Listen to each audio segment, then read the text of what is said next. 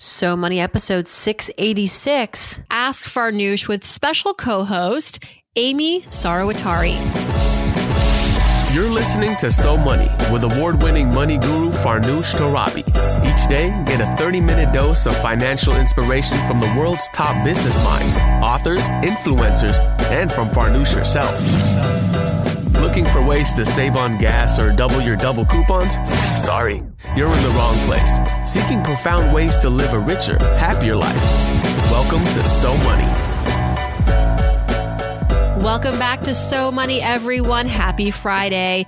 We have a very special co-host on Ask Farnoosh today. As you know, for the last several months, we've been inviting on listeners to join the stage, share the mic, and share their life experiences, financial perspectives to give as uh, advice to all of our listeners. We've got a lot of interesting, important questions to tackle today. And I want to bring on the stage Amy Saruwatari, who's been, I understand, following the podcast from the beginning, more or less. And even earlier than that, she was a fan of my Yahoo show on Yahoo Finance called Financially Fit. Those were the days. Amy, welcome.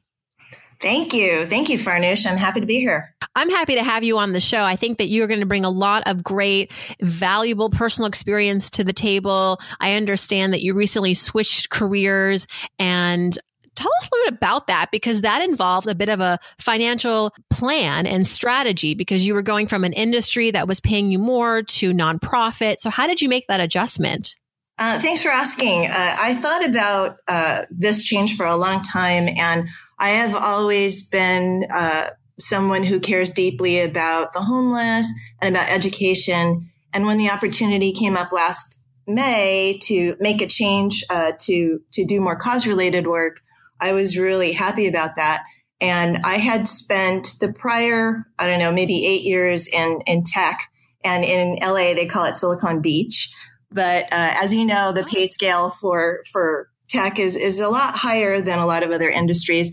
So I kind of kept that in mind. And what I also did at the same time was I moved out of um, like a metro area, which is really expensive, to an area that's a bit more affordable, that's further out. And I think a lot of people are are considering that move. So the two things that I considered were moving to an area of more affordability and also having a job with a slightly lower pay scale, but more meaning personally. So what that meant for me was just, I have been saving for a very long time. I'm, I'm very much a saver and I have been just, just trying to save as much as possible towards uh, the move and towards this move in the career. And I, I felt that the time was right for me to do it. What makes you a saver? Do you think that was just something you were born having a tenacity to do, an interest, or was that something that you learned throughout life, like a bad experience happened and that made you more conscious about saving? How do you arrive at a place where you call yourself a really good saver? I think uh, when I was growing up, I was really sensitive to just um, financial conditions in my household. And I came from a two parent household. There were three girls and we weren't, I wouldn't say we were poor because I think that's a mindset. I think we were more like kind of financially challenged. So I was really sensitive to the fact that sometimes my friends would do things or take trips and, you know, maybe we weren't able to do it. So, um, with that in mind, uh, when I started my first job and when they first rolled out 401ks, I'm dating myself. Um, I jumped at the chance to just start saving and I have been saving ever since. Wow. So I think they started not to date you, but let's just let's just remind everyone that while 401ks we talk about them all the time, they're a relatively new vehicle. I mean, in the world of finance, they were established what in 80, 81 or 79, something like that. Something like that. Okay. We're not going to get too specific.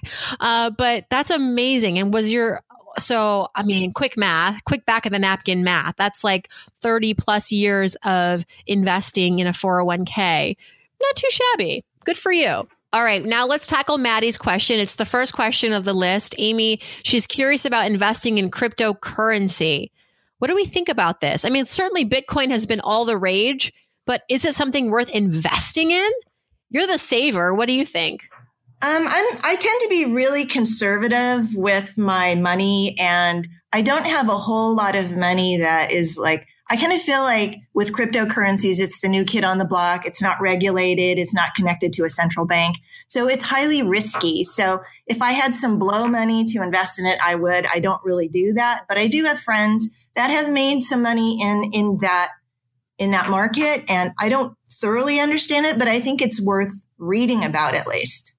Yeah, I am 100% with you. I think that whether or not you are someone who should invest in it, I don't think that's for everybody. I don't think it's for most people. It's an alternative investment. And as you mentioned, it's not regulated. It's very new to market. It's highly volatile. I mean, up 14,000 one day, down to 11,000 the next. I mean, it's, it's extremely unprecedented in kind of the, the asset class that it's in it's not for most people, but I do think that it would behoove all of us to learn as much as we can about it because I do think that the underlying kind of uh, concept here of having a currency that essentially creates a lot of transparency in the marketplace as far as how your money is moving around. It uh, you know, one of the principles of cryptocurrency is that it is decentralized. It's not relying so much on the banking system. Um, and so with that, I think there is something to be appreciated. Um, we're seeing Amazon, for example, in the news talking about looking at ways to integrate cryptocurrency into their payment systems. So I don't think that it is going to go away, but this sort of hoopla around Bitcoin as an investment is you know, who knows? Don't blame me if this ends up becoming the next like investment in Facebook as far as growth and and potential earnings, but it's like any other alternative investment. And the rule of thumb that I have really stuck to over the years is in your investment portfolio as you are saving for your future, we always talk about diversification. And yes, there may be some room in there for alternative investments that are highly risky, but there should always be some component of risk in your portfolio. Unless you're retiring tomorrow, you can afford to ride some volatility, but don't put all your eggs in that basket. A 5% allocation to these alternative investments. And that can be anything and everything from Bitcoin to gold to art to real estate, you know, things that aren't necessarily um, tracking an index, uh, aren't uh, a broad market. They're not a mutual fund, an index fund, an ETF, stocks, bonds. These are what categorically are called alternative investments. There's not a lot of track record. It's highly volatile, not a lot of information, but there's a lot of emotion, excitement. And there's a big potential for gain and also a big potential for loss. And so you have to be willing to be able to stomach that 5% not working in your favor. Uh, and if you are that person, then maybe this is something to play with, but it's really rolling the dice. I don't think it's something to invest in necessarily, but I do think that we should all learn about it. So that's, that's my two cents on the whole thing you're going to think about it every day because it's in the news constantly. But one of the things I have learned just through recent history is that when we all like the majority of the of the of the reading population and of consumers start to talk about a particular thing like housing and buying a house, we know how that ends up, right? there is this herd mentality that we can fall into very easily to think that something is necessarily a really smart investment simply because we are hearing about it all of the time and we're hearing about our friends investing in it et cetera. That doesn't necessarily mean that it is a valid and good and wise investment. It just means that everyone's falling into it. And as a result, you know, a lot of people could also see their investments go down. Um, but anyway, that's what I'll say about that. Amy, do you want to add anything? Let me just say, I think it's an interesting idea because it's not tied to uh, like a country's economy or something like that. And I think it's the wave of the future, but I'm just not ready to jump in yet. Fair enough. That is totally fair. And, you know, investing is partly emotional. You have to feel like you are confident in what you're investing in. Now, uh, at the same time, you shouldn't allow your emotions to deter you from investing in general. But, you know, when you're talking specific investments like cryptocurrency, that's again, not, um, we don't have a real track record there. It's really hard to feel confident. But again, it's up to the, per- the individual. Exactly. Okay. Moving on to Gina's question. Amy, do you want to read it off for us? Uh, sure. Uh, I read your column in the January issue of O Magazine offering up advice from Baked by Melissa's founder on starting a business. a friend of mine and I have an idea to start a business, but want to know once you have an idea, how do you get started? Should you research, write a business plan? What are practical first steps? Hmm. How so? How do you start a business? First steps.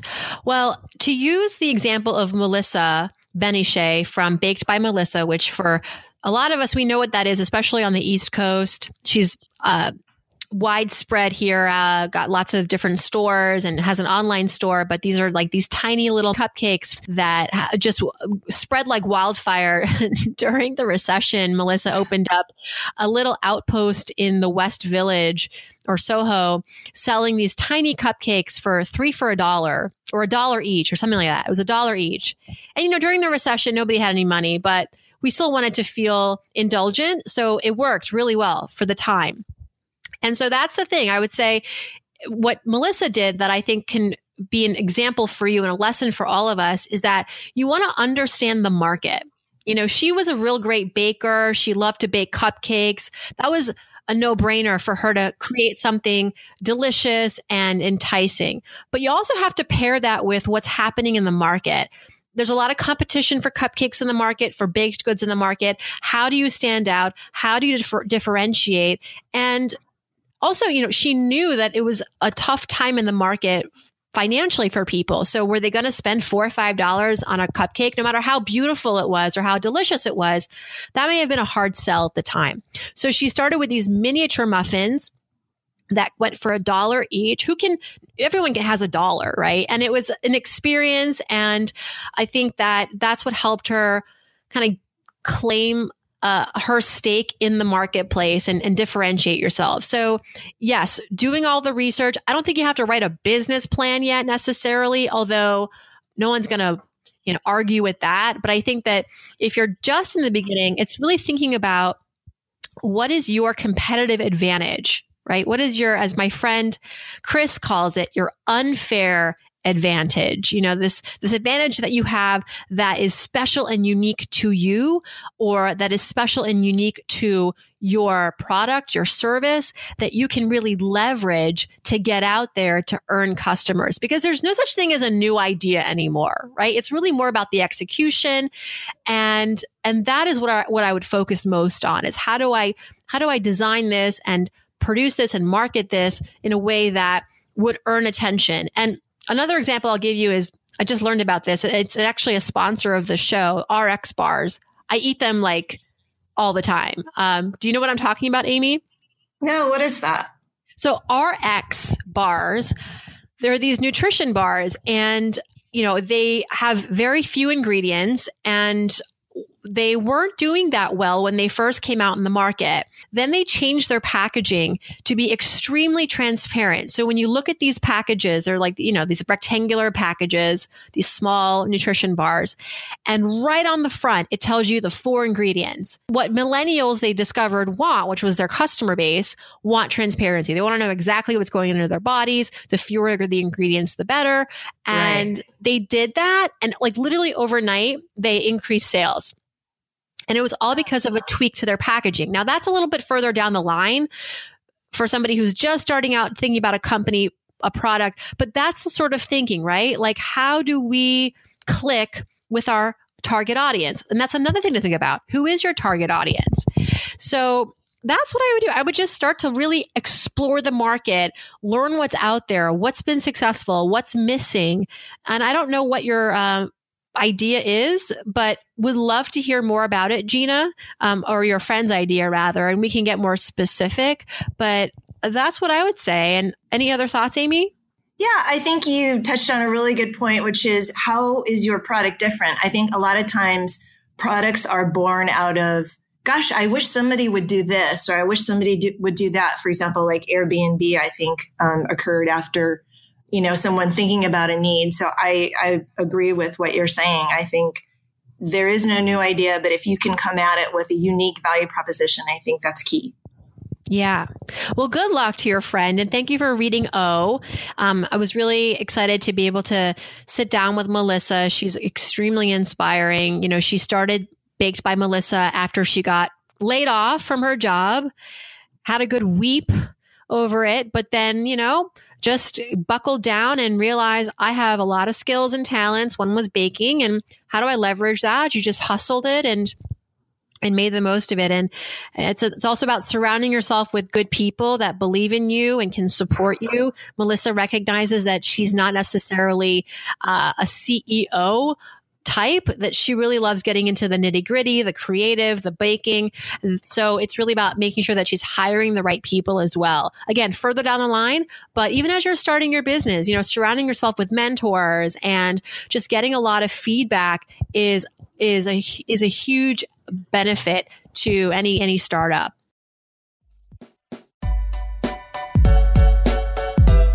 About the security Fortune 500 companies use. They need to know police are going to be on the scene immediately.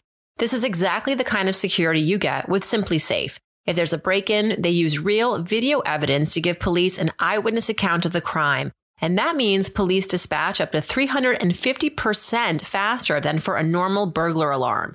With SimpliSafe, you get comprehensive protection for your home. Outdoor cameras and doorbells alert you to anyone approaching your house. Entry motion and glass break sensors guard inside. Plus, SimpliSafe protects your home from fires, water damage, carbon monoxide poisoning, and it's all monitored 24 7 by live security professionals. You can set it up yourself with no tools needed, or they can do it for you. And it's only 50 cents a day with no contracts. Visit simplisafe.com slash so money. You'll get free shipping and a 60 day risk free trial. Be sure you go to simplisafe.com slash so money so they know our show sent you. That's simplisafe.com slash so money. All right. Pam has a question about financial advisors. Amy, why don't you read this off for us, please? I'm curious about financial advisors and what is a respectable percentage that goes back to them. I read an example of a woman paying, having to give 1% of her $800,000 earnings back to them each year, which is crazy high. So what percent is usual? Yes. And I think that she read that in my Mint column. So I write monthly for Mint, the blog there, and I do these audits uh, so actually, if you're listening and you want me to evaluate your finances and you're a Mint user, get in touch. Email me at farnoosh at farnoosh.tv. And um, I schedule these about once a month. And there was a woman who, you know, this is from a, a, woman who actually made quite a bit of money, had a lot in savings. As you see, she had $800,000 in her brokerage portfolio, and she was paying advisors a percentage of her managed assets every year, which is pretty much the norm when you're at that level of money. And my advice actually to her was to quit those people, like leave the firm because I didn't feel she was getting a lot of value. And I extrapolated that fee. I compounded it, compounded it over, you know, the what, 25, 30 years she may be parking that cash with them. And it was over a million dollars.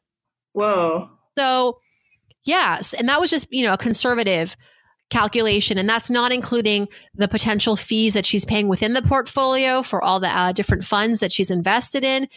Right. Yes. So it adds up. And I was like, do you feel like you're getting over a million dollars worth of advice?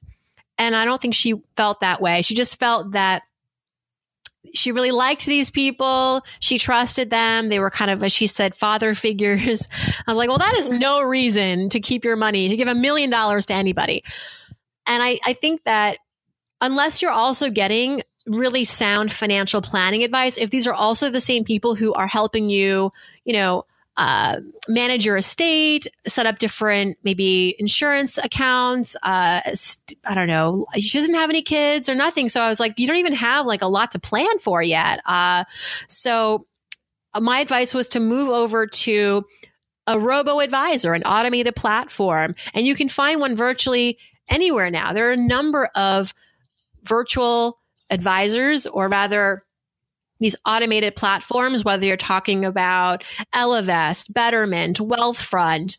There's even an automated platform from Charles Schwab. Uh, there's also, uh, gosh, Specify from where I, I, partnered with Specify last fall, and, and that's through Citizens Bank, and they actually will give you free financial planning. Like you can actually get financial advice for free from somebody as you are investing automatically. And the benefit to investing automatically on their platforms is that there is a reduced fee. So while traditionally in the marketplace where you're working one on one with a financial advisor, 1% is the norm. And I already told you how that can really add up.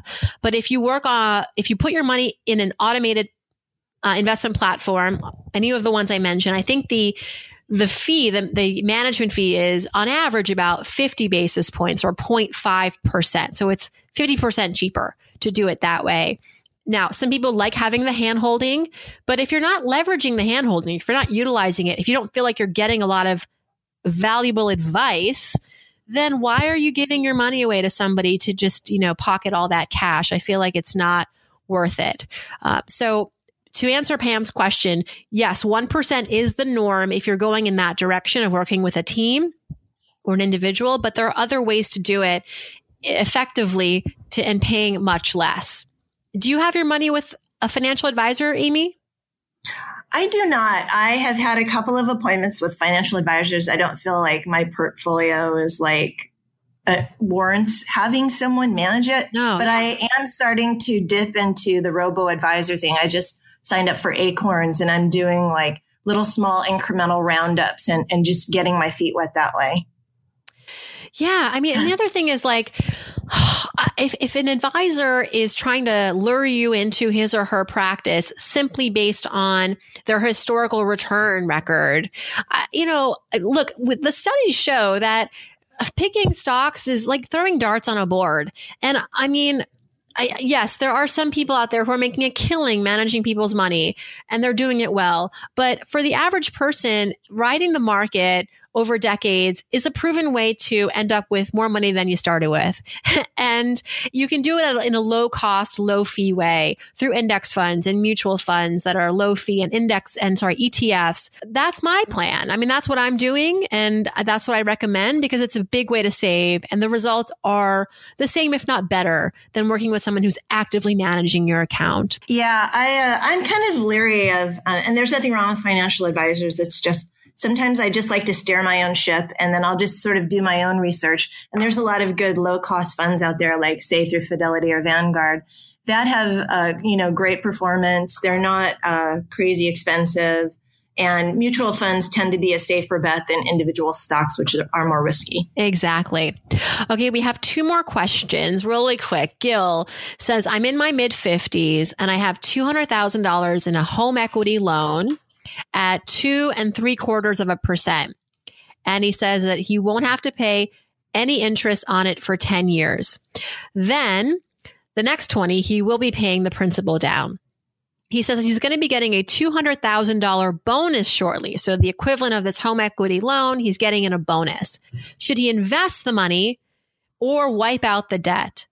Well, purely mathematical, equation calculation, I think that to invest is better because if you invest in the long run, historically you should earn more than 3%, two and three quarters of a percent, uh, just based on historical stock market returns. Now, total disclosure, you know, historical uh, returns do not predict future outcomes, but I think we can say that if you plan to invest this money for the long run, that you will do as well, if not better. I mean, that's really the, the trend. And, and so mathematically, that's what's going to probably be the best option.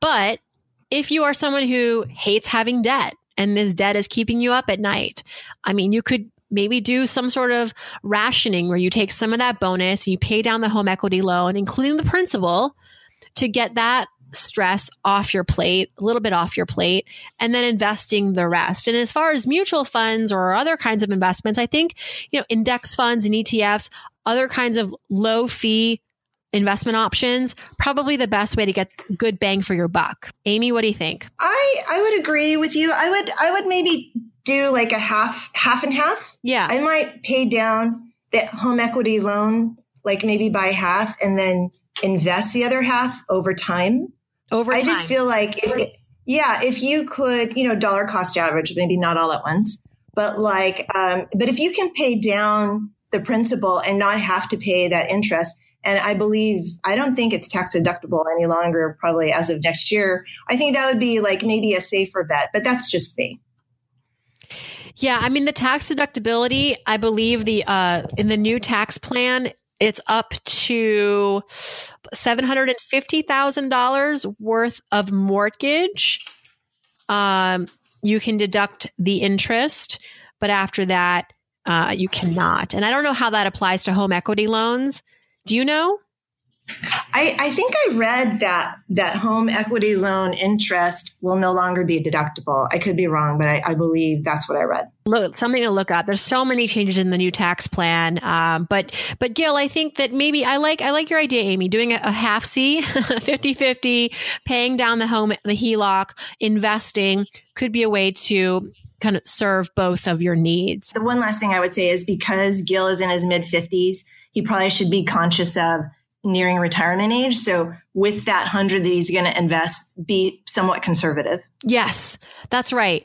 That is actually a really good point, Amy. You know, the fact that you are approaching retirement, we all want to hopefully be debt free by retirement. So having that off your plate uh, would be great. But again, we don't know where he is in terms of his investments for retirement. Have he, has he saved enough? You know, and so that is something to keep in mind as you approach retirement. What is your what is your hope? Is it to be completely debt free before you have enough money in the bank or to make sure that you're catching up appropriately to have enough in the bank to retire well? And you know, the whole, the HELOC, the interest rate's not that significant. Um, you know, I, I think that if you can knock it down sooner than later, great. But if you're really behind on having enough money for retirement, that that may be something to to focus on as well. All right, that's true. Dawn, last but not least, she's leaving a job where she uh, recently combined her 403b and annuities in one place.